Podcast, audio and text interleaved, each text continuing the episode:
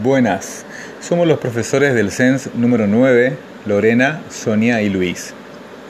Considerando lo leído en el material de trabajo y teniendo en cuenta los conceptos y técnicas que poseemos con respecto a la metodología activa, podemos afirmar que todas las estrategias son apropiadas para cualquier unidad curricular, dependiendo de la creatividad y la innovación de cada docente.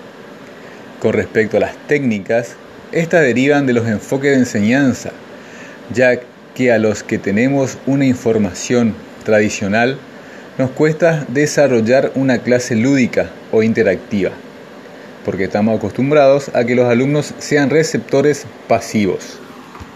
Por lo tanto, están nosotros los docentes renovar nuestras estrategias investigando, capacitándonos y teniendo en cuenta el nuevo contexto de enseñanza-aprendizaje.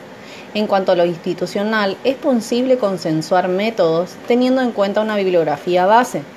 En este sentido, las metodologías activas serían de mucha utilidad, ya que son formas de concebir y abordar los procesos de enseñanza-aprendizaje y cada docente le podría dar su impronta.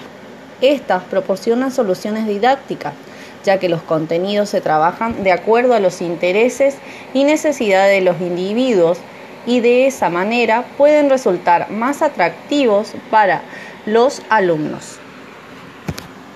Las metodologías activas permiten abrir distintas perspectivas, la flexibilización en cuanto a tiempo, espacio y agrupamiento, etc. También debemos tener en cuenta que el currículum debe adaptarse al ritmo de aprendizaje y que los alumnos son heterogéneos en cuanto a sus intereses y formas de aprender.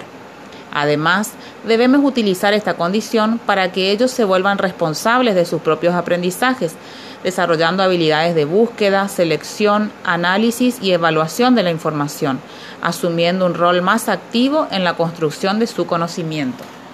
Saludos.